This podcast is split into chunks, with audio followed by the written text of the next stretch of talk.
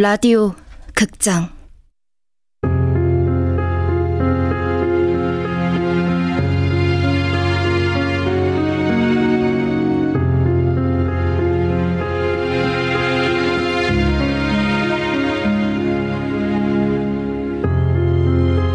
다름 사랑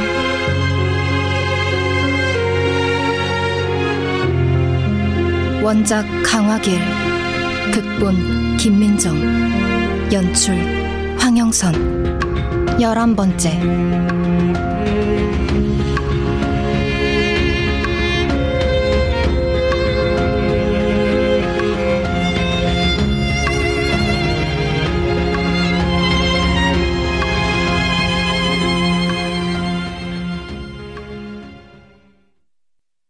성적이 떨어지던 고등학교 시절부터였을까. 인생의 주인공이 내가 아니라는 걸 알게 됐다. 대학에 와서도 마찬가지다. 자꾸 주변부로 밀려나는 기분을 애써 내향적 성격이니 혼자가 편하다느니 위로하며 넘기고 있었다. 그럼 지금 이 자리의 주인공은 누굴까? 그렇게 매일 그 여자만 생각하고 멀리 바라보고 그러다 용기를 내서 고백을 했어요. 생각해 보겠다고 하더라고. 그래서 생각하는 동안 만나보자고 했지. 그렇게 한참을 만났어요. 그동안 완전 내가 의리 돼서 해줄 수 있는 모든 것을 해준 것 같아. 이야, 대박.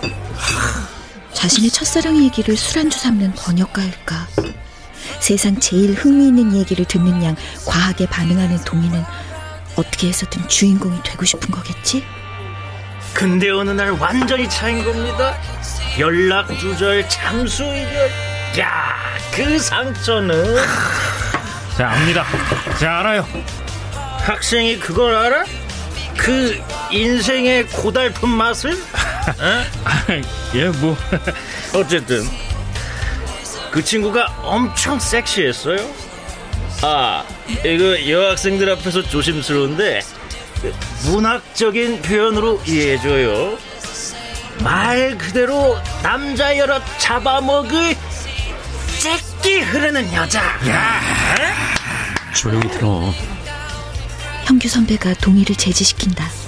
동희는 멋쩍은지 형규 선배에게 술을 따른다. 번역가의 첫사랑 후일담은 계속된다. 그런데 제가 일본에서 상 받고 얼마 안 지나서 이 여자한테 연락이 온 거야. 진짜 놀랬지. 어? 자기가 차버린 남자한테 연락할 사람이 아닌데. 네, 남학생들 이해하죠?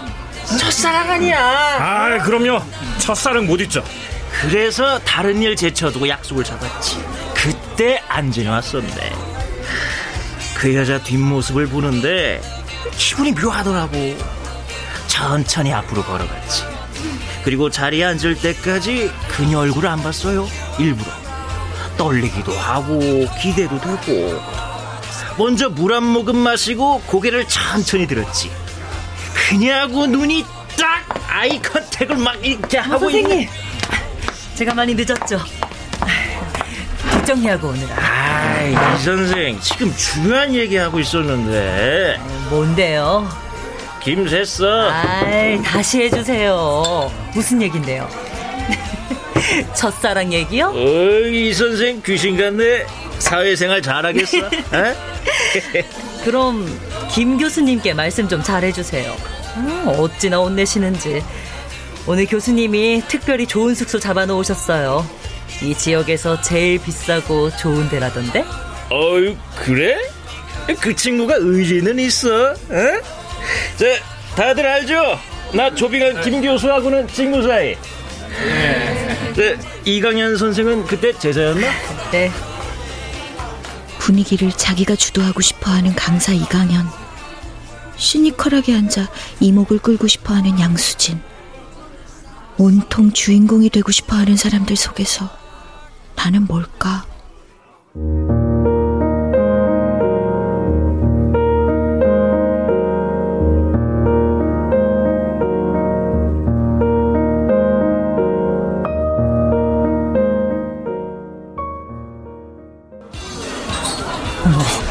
그래서 어땠어요? 결국 다시 지리멸렬한 첫사랑 얘기로 돌아왔다. 솔직히 진짜 실망했지. 너무 늙었고 아, 아 이런 말 좀 그런가? 저 여학생들 이해하죠? 제 말은 항상 그 여자가 나이를 먹으면 어떨까 상상했던 게 있는데 그 모습과 정말 달랐다는 거예요. 에? 살도 쪘고 솔직히 좀 추하다고 할까?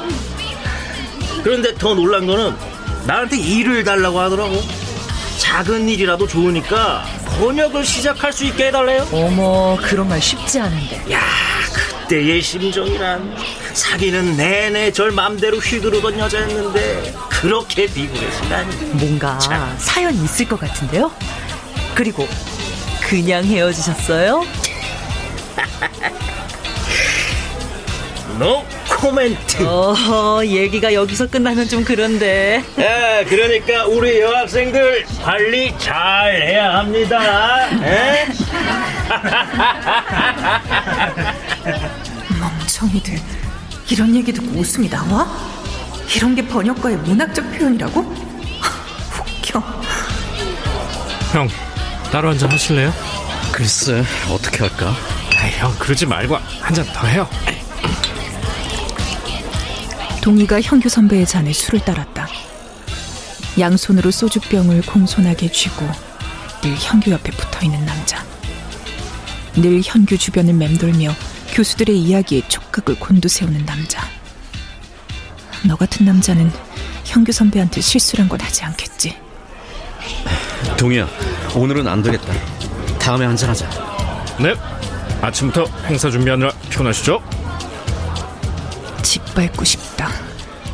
감히 다시는 나를 바라보지 못하도록 손끝 하나 대지 못하도록 어떻게 하면 짓누를 수 있을까? 네가 복종하는 것, 네가 절대로 건드려서는 안 된다고 생각하는 것. 그것은 류영규였다.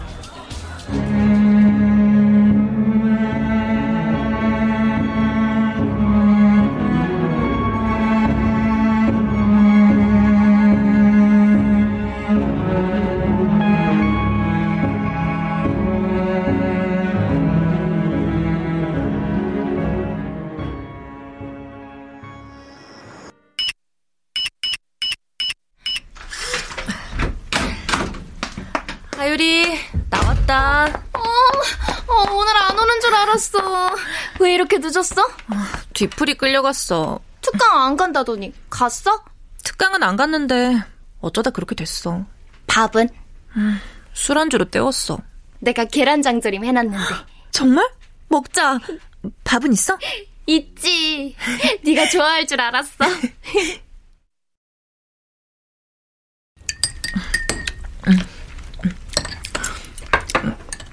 근데 유리야. 응? 넌 우리 인생에 남자가 필요하다고 생각해? 응. 왜?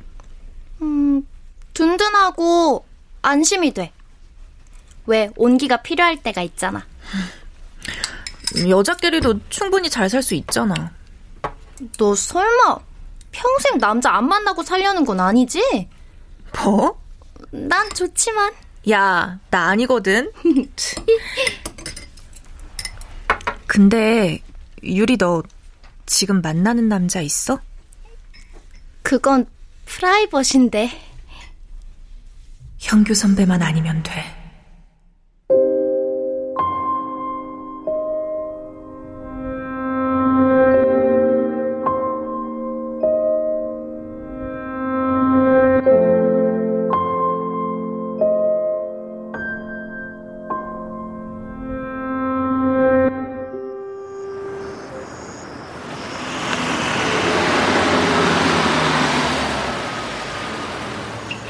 수진아 타 많이 기다렸지?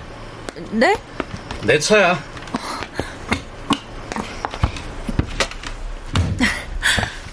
차 타고 학교 온 거 처음 봐요. 음 오늘 너랑 나가서 점심 먹으려고 차를 가져왔지 지금은 저녁인데요. 미안 첫 약속인데 하, 점심에 갑자기 교수님이 부르셔서 일이 지금 끝났어 네, 바쁘신 분이라. 어? 지금 나 놀리는 거야? 아니요. 이해한다고요. 뉘앙스가 이상한데. 대신 커피도 사주세요. 네, 알겠습니다.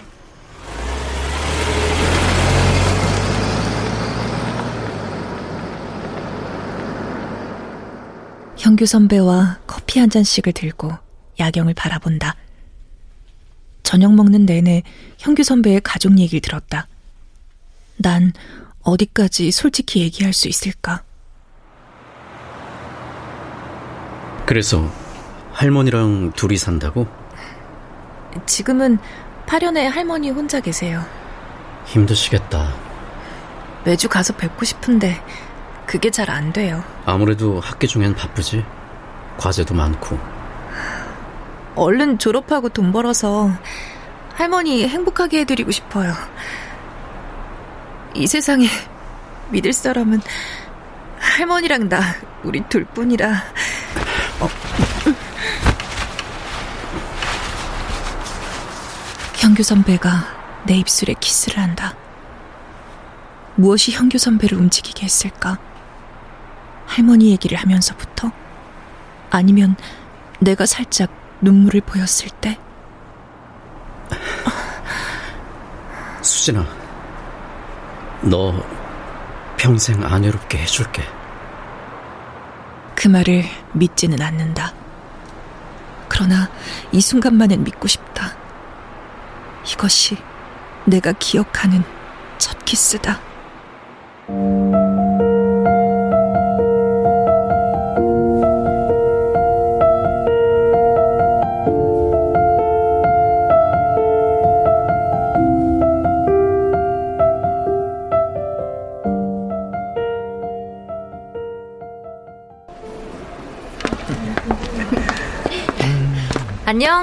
어, 안녕. 너희 어디 가는 길이야? 어, 동아리 방에. 동희가 프로젝트 도와달라고 해서. 어, 그래. 형규 선배가 너네 밥 사준다고 기다리고 있던데. 어, 형규 형이? 왜? 지난번 축제 때 학과 전시한 거 칭찬받았나 봐. 교수님이 같이 고생한 애들 밥 먹으라고 봉투 주셨다는데? 난 처음 듣는 소린데. 아, 단톡방에 올리려다가 거긴 다른 애들도 있어서. 아, 그, 그게 오늘이구나. 어떡하지? 가자. 밥은 먹고 이래야지. 알았어.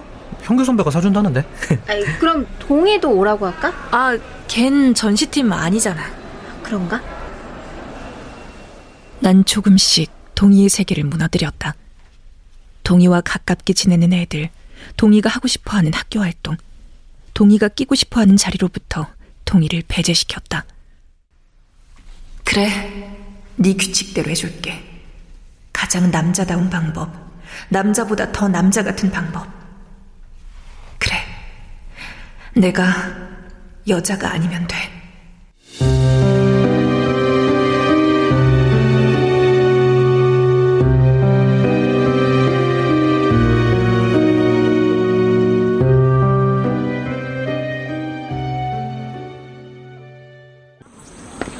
수진아, 기다렸어. 어? 나를? 왜? 어제 바빴어? 왜 집에 안 들어왔어? 잠깐 나 좀 봐. 왜? 무슨 일 있어? 하율이, 나 이제 너네 집 안 가. 미안.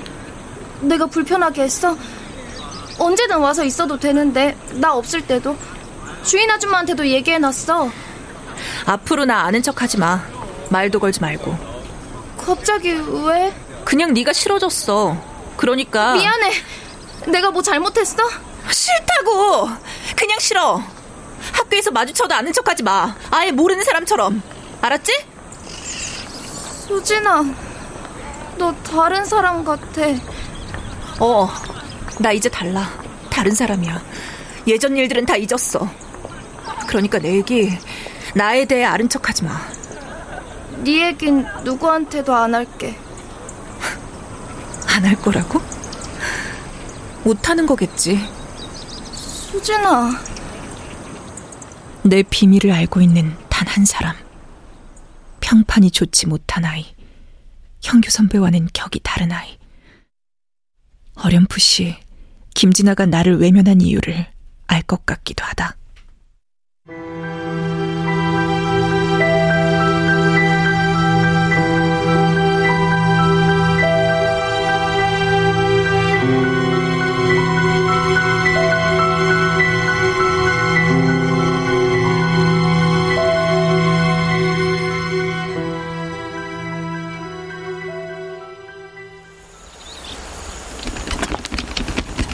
이게 누구요? 슈퍼집 딸내미네? 어, 안녕하세요.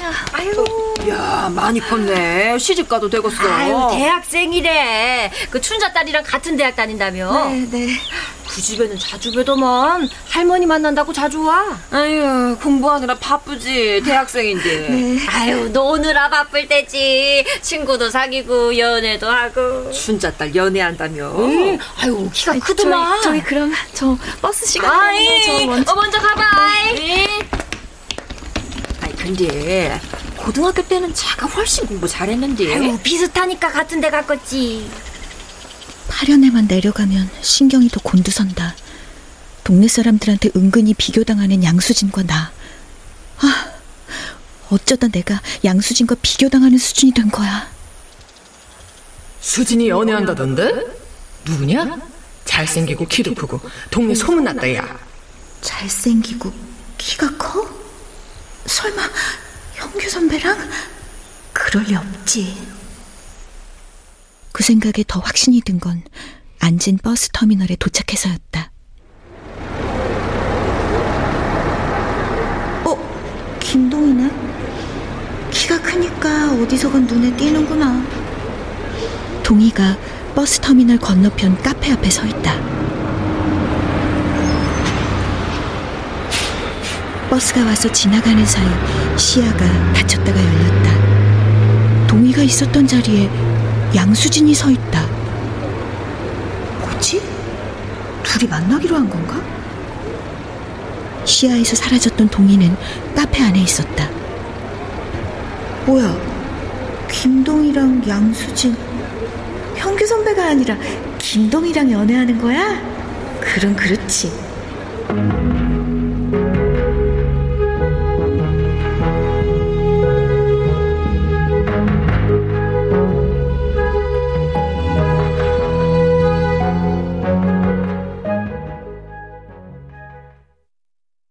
불길한 예감은 틀리지 않는다. 양수진, 형규 선배랑 사귀는 거 몰랐어? 진짜? 언제부터? 응, 몇 달 됐어. 형규 선배가 수진이한테 푹 빠졌던데. 형규 선배랑 누구? 수진이? 그래서 지난번에 형규 선배 영문과 친구들이랑 미팅도 했잖아. 나는 난 왜 안 불렀는데 아이, 급번개 친구야. 그 자리에 있던 사람들끼리. 아 너무해 양수진이? 어떻게 춘자딸이 겨우 춘자딸이 형규 선배랑 사겨? 암튼 수진이가 실속은 있네. 어떻게 형규 선배를 잡았대? 그러면 안 된다고. 아니 그게 아니라고 말해야 했다. 내가 봤다고. 형규 선배가 아니라고. 형규 선배가 형규 선배가 어울리지도 않는 양수진과 사귈 리가 없다고. 근데 수진이가 형규 선배랑 사귄다고 하니까 갑자기 달라 보이는 거 있지. 뭐랄까. 아니야 양수진 김동이랑 사겨 형규 선배 아니고 응?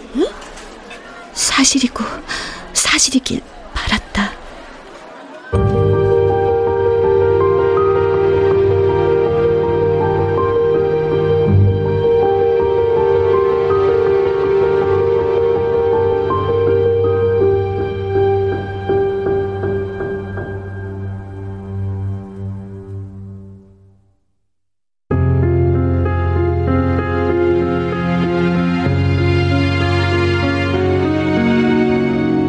라디오 극장 다른 사람 강화길 원작 김민정 극본 황영선 연출로 열한 번째 시간이었습니다.